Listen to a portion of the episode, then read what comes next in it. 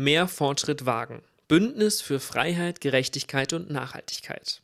Ja, mit diesen pathetischen Worten beginnt das 170 Seiten starke Dokument, welches unsere Politik für die kommenden vier Jahre maßgeblich beeinflussen wird. Die Rede ist natürlich vom Koalitionsvertrag zwischen SPD, Grünen und FDP. Koalitionsvertrag ist zugegebenermaßen erstmal eine trockene Sache, könnte man denken. Wir wollen uns heute aber mal anschauen, wie dieser Vertrag uns hier ganz konkret in Leipzig beeinflussen wird. Und damit herzlich willkommen bei Radio für Kopfhörer. Mein Name ist Leven Wortmann. Moin. Mephisto 976, Radio für Kopfhörer. Der Koalitionsvertrag umfasst natürlich unzählig viele Forderungen und keine Sorge, wir wollen euch jetzt hier nicht die 170 Seiten vorbeten. Wir haben uns mal ganz konkrete Punkte herausgegriffen, die uns jetzt meine Kollegin Emma Gramel erklären kann. Moin Emma. Hallo Levin. Emma, sag mal, was kannst du uns jetzt Spannendes über den Vertrag erzählen? Also, ich fand erstmal sehr interessant, was die Leipziger Innen denken und auch von diesem Koalitionsvertrag erwarten. Deswegen habe ich mich einfach mal in der Leipziger Innenstadt umgehört und da Folgendes mitbekommen. Nein, zum ähm, Koalitionsvertrag äh, habe ich tatsächlich auch ein paar Bauchschmerzen mit einzelnen Punkten. Ich finde grundsätzlich gut, dass ein paar visionäre Formulierungen drinstehen. Äh, die wirklich in die Zukunft gedacht sind. Was mir aber ein paar Sorgen auch macht, ähm, auch vor dem Hintergrund äh, Kohleausstieg und Energiewende. Was passiert denn mit den Energiepreisen? Den finde ich gut, wenn er eingehalten wird. Er hat da schon viel Gutes. Also ja, es ist nicht schlecht, würde ich sagen. Ich bin nicht enttäuscht, man hat es sicherlich nicht anders erwartet, aber von der Langsamkeit, wie jetzt äh, brennende soziale Frage an und gesellschaftliche Fragen behandelt werden, doch sehr enttäuscht. Witzigerweise habe ich auch noch Sebastian Gemko, den äh, Wissenschaftsminister von Sachsen, getroffen auf der Straße und der hat mir dann auch noch seine Meinung zum Koalitionsvertrag mitgeteilt. Naja, also ich mache mir an, an einer oder anderen Stelle schon Sorgen. Mir macht zum Beispiel Sorge, dass die Cannabis-Legalisierung ein Thema sein wird.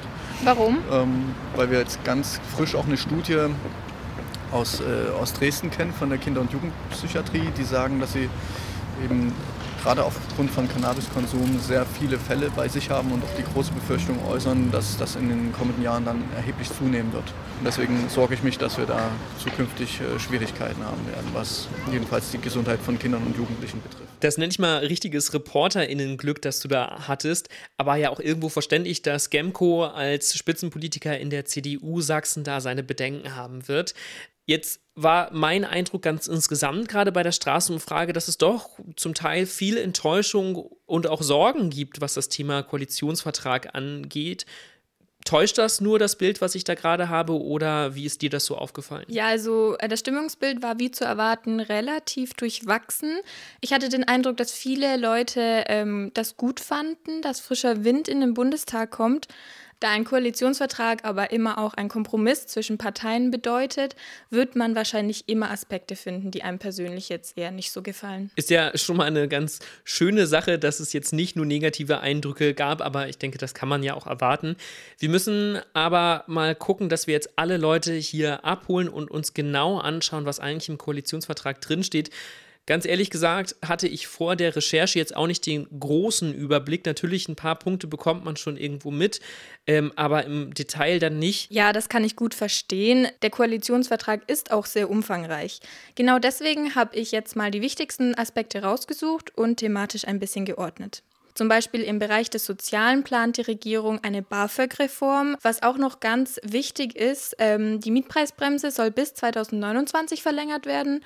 Und die Regierung plant außerdem 400.000 Neubauten in ganz Deutschland pro Jahr zu bauen und davon sollen dann 100.000 Sozialwohnungen sein. Was ich ähm, sehr interessant fand und auch wahrscheinlich sehr viele Leute betreffen wird, ist dieser Mindestlohn. Der soll eben auf ähm, 12 Euro steigen. Jetzt mal ganz platt äh, zurückgefragt, wenn wir uns so die Thematiken anschauen. Was ist mit dem Thema Klima? Denn die ganze Bundestagswahl stand ja schon so ein bisschen immer unter diesem Schirm des, des Titels Klimawahl und jetzt sind die Grünen auch mit in der Regierung drin. Das ist bei denen ja auch immer ein großes Thema. Wo und wie findet sich das denn jetzt im Koalitionsvertrag wieder? Ja, also die Regierung setzt hier vor allem auf den Ausbau der erneuerbaren Energie. In der alten Regierung wurde der Kohleausstieg ja schon beschlossen. Die Ampelkoalition hat ihn jetzt aber sogar auf das Jahr 2030 vorgezogen. Bis zu diesem Zeitpunkt sollen auch 15 Millionen Elektroautos produziert werden. Also die haben sich da ganz schön was vorgenommen. Was ist denn hier in Leipzig? Was können wir hier bei uns in der Stadt erwarten, was sich durch den Vertrag verändern wird? Ja, also da Leipzig eine stark wachsende Stadt ist und der Wohnungsmarkt gerade sehr boomt, wird es hier sicherlich auch neue Bauprojekte geben, unter anderem eben die angesprochenen Sozialwohnungen. Wie genau das umgesetzt werden soll, wurde aber noch nicht genau festgelegt. Ich habe darüber mal mit Nadja Stamer gesprochen. Sie ist Bundestagsabgeordnete und in der SPD Leipzig. Mit den Plänen zum Wohnungsbau ist sie aber nicht so zufrieden. Das Thema Wohnen ist auch was, wo angepackt wird.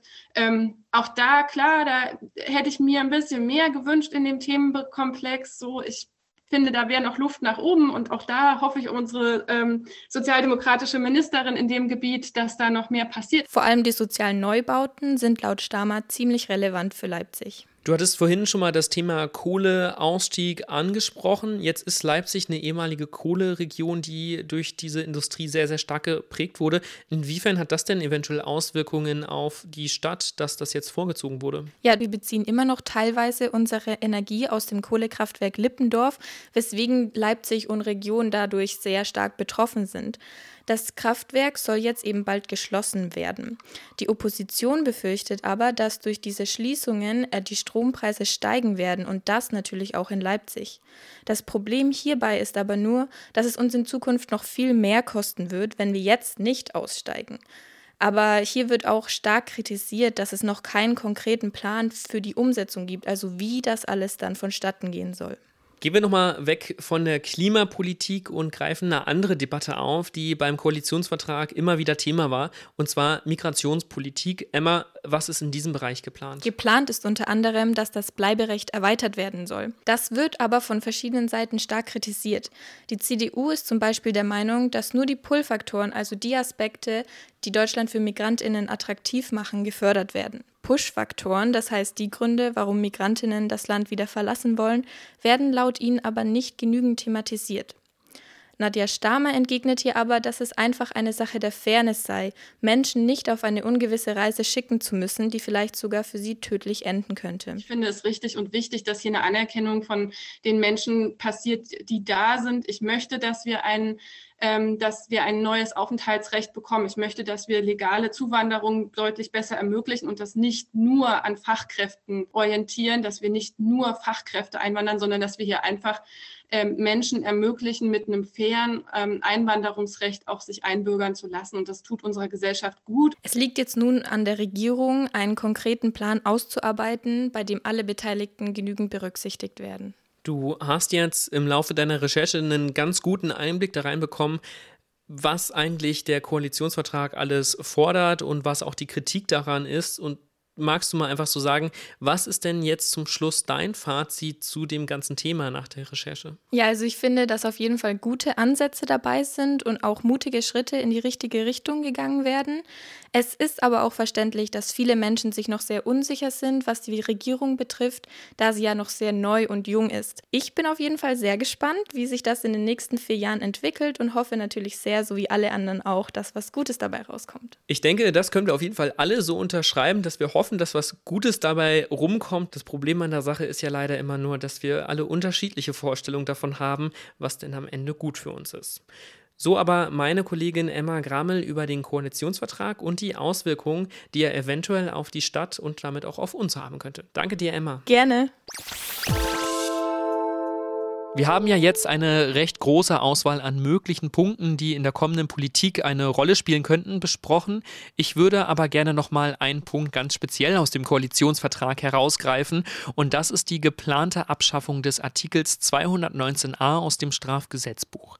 Der Artikel 219a besagt grob, dass nicht darüber informiert oder geworben werden darf, dass man Schwangerschaftsabbrüche durchführt. Das betrifft am Ende vor allem Ärztinnen, die zum Beispiel auf ihrer Website darüber informieren möchten. Am Ende sind aber natürlich die Frauen betroffen, die ärztliche Hilfe suchen. Ich habe mit Ursula Seubert gesprochen. Sie ist die Geschäftsführerin von Pro Familia Sachsen. Pro Familia bietet Beratung für Frauen an, die überlegen, einen Schwangerschaftsabbruch durchführen zu lassen. Daher war meine Frage an Frau Seubert, wie die Abschaffung des Artikels ihre Arbeit als Beratungsstelle beeinflussen würde.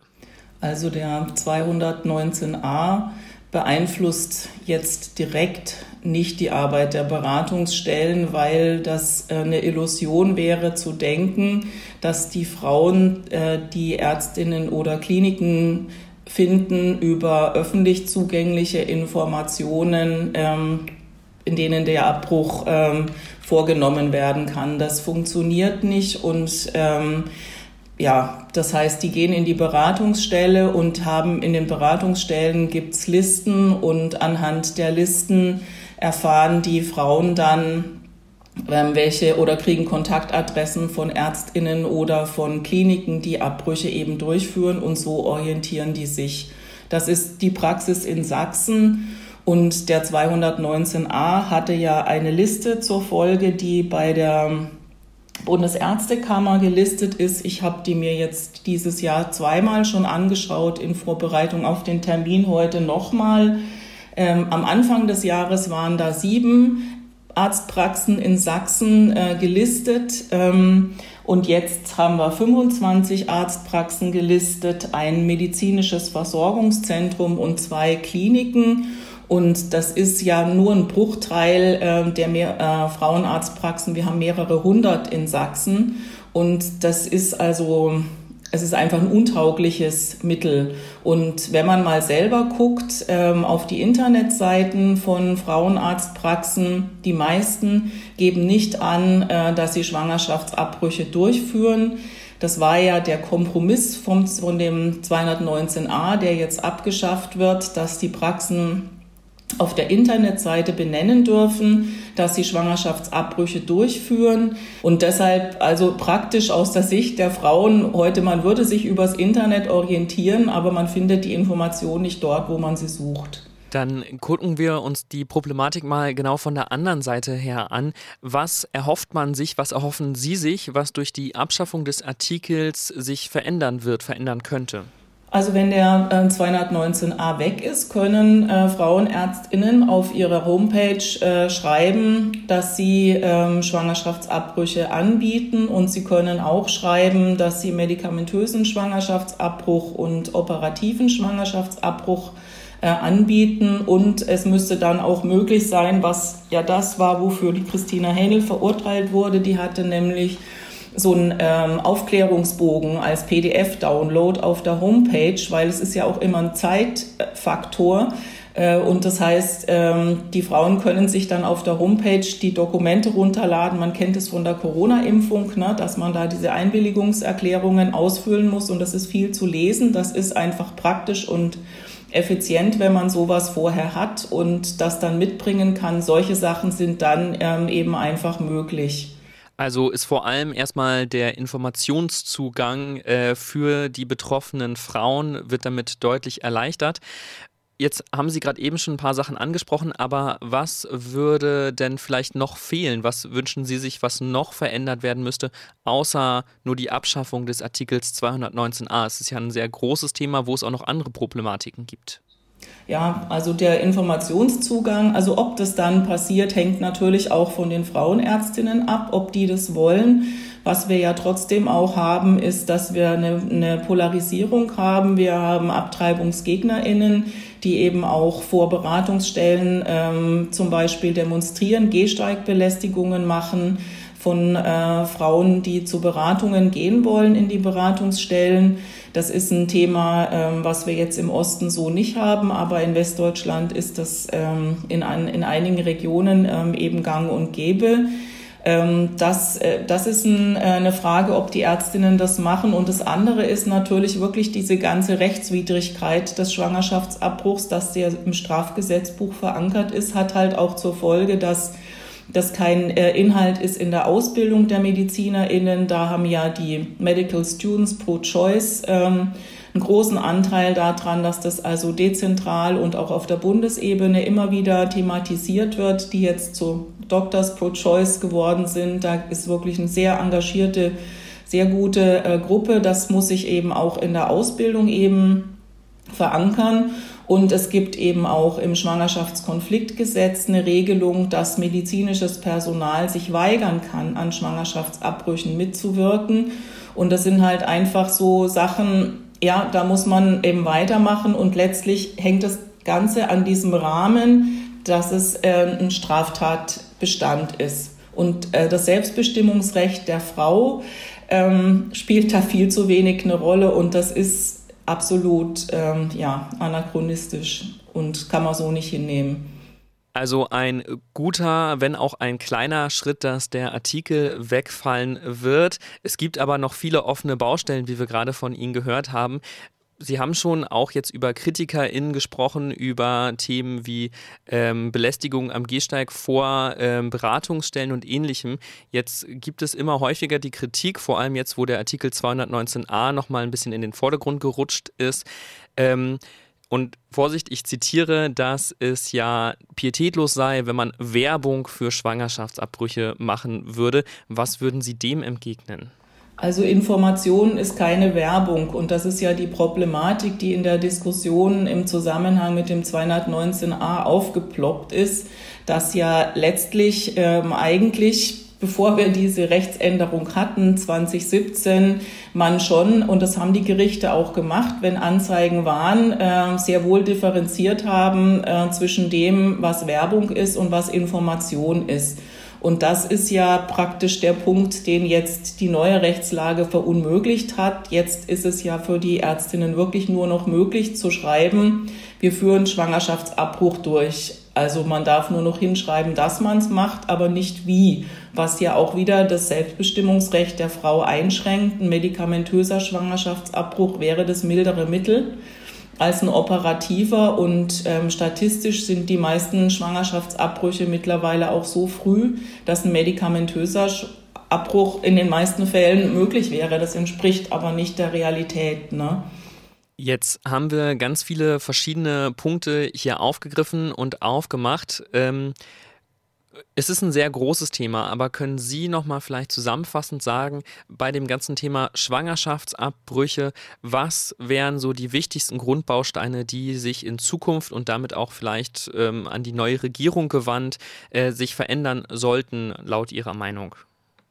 Also die zentrale Forderung von Pro Familia ist natürlich, dass der Schwangerschaftsabbruch aus dem Strafgesetzbuch raus muss. Das ist aber ein Ziel, was nicht schnell zu erreichen ist. Wenn man jetzt in der bisherigen Rechtslage verbleibt, was jetzt vielleicht erstmal die realistischere Herangehensweise ist, dann äh, müsste man auf alle Fälle gucken, dass der Zugang zum Schwangerschaftsabbruch möglich ist. Und da gibt es ähm, einige Regionen in Deutschland, wo es für die Frauen sehr schwierig ist, Ärztinnen zu finden. Und ansonsten brauchen wir eine Diskussion ähm, eben zu dem Thema und es muss äh, den Menschen klar sein, ähm, dass, die, äh, dass es ein Recht gibt ähm, auf sexuelle und reproduktive Gesundheit, dass äh, ein Umstand wie eine Pflichtberatung eine Hürde ist auf dem Zugang ähm, zum, zur, ähm, zum Schwangerschaftsabbruch, dass die verpflichtende Wartezeit von drei Tagen eine Hürde ist und ähm, ja und dass das eigentlich mit einer Selbstbestimmung der Frau nichts zu tun hat. Und wir müssen auch anpacken zu diskutieren ob wir das angemessen finden, dass Frauen eine Pflicht haben, eine eingetretene Schwangerschaft äh, auszutragen ähm, oder nicht. So ist die Rechtslage. Also der Staat, ähm, so das, äh, das kommt aus dem Verfassungsgerichtsurteil von äh, 93 letztlich raus, ähm, dass es da ein Prä gibt äh, für den Schutz des ungeborenen Lebens und ja, also keine ähm, Schwangerschaft äh, kann ausgetragen werden gegen äh, den Willen der Frau. Also das ist, ja, wenn ich das schon formuliere, ähm, macht das ganz unangenehme Gefühle, weil ich so denke, das kann nicht sein. Es ist ähm, eine, eine Schwangerschaft äh, ist einfach ein äh, Ereignis, das kann ungewollt eintreten und äh, Sexualität ist auch nicht immer planbar. Es muss da ein ganz klares Selbstbestimmungsrecht geben der Frau. Also gibt es ja auch, es ist rechtlich normiert und es muss in Deutschland auch Rechtswirklichkeit sein. So Ursula Seubert, die Geschäftsführerin bei Pro Familia Sachsen. Vielen Dank, Frau Seubert. Bitte schön, gerne. Was ich für mich aus dem Gespräch mit Frau Seubert mitnehme, ist vor allem, dass, wenn es um Schwangerschaftsabbrüche geht, noch viel mehr getan werden muss als nur die Abschaffung des Artikels 219a. Und da kann man dann natürlich gespannt bleiben, wie die jetzige Regierung das ganze Thema angehen wird. Wenn euch solche Themen interessieren, dann hört doch auch gerne in unsere anderen Podcast-Folgen rein oder abonniert ganz einfach diesen Podcast. Dann verpasst ihr es auch sicherlich nicht, wenn die nächste Folge Anfang 2022 rauskommt, denn wir gehen jetzt erstmal in die Weihnachtspause. Mir bleibt noch Danke zu sagen an Emma Grammel und Magdalena Uwer für die redaktionelle Arbeit und die Produktion dieser Folge.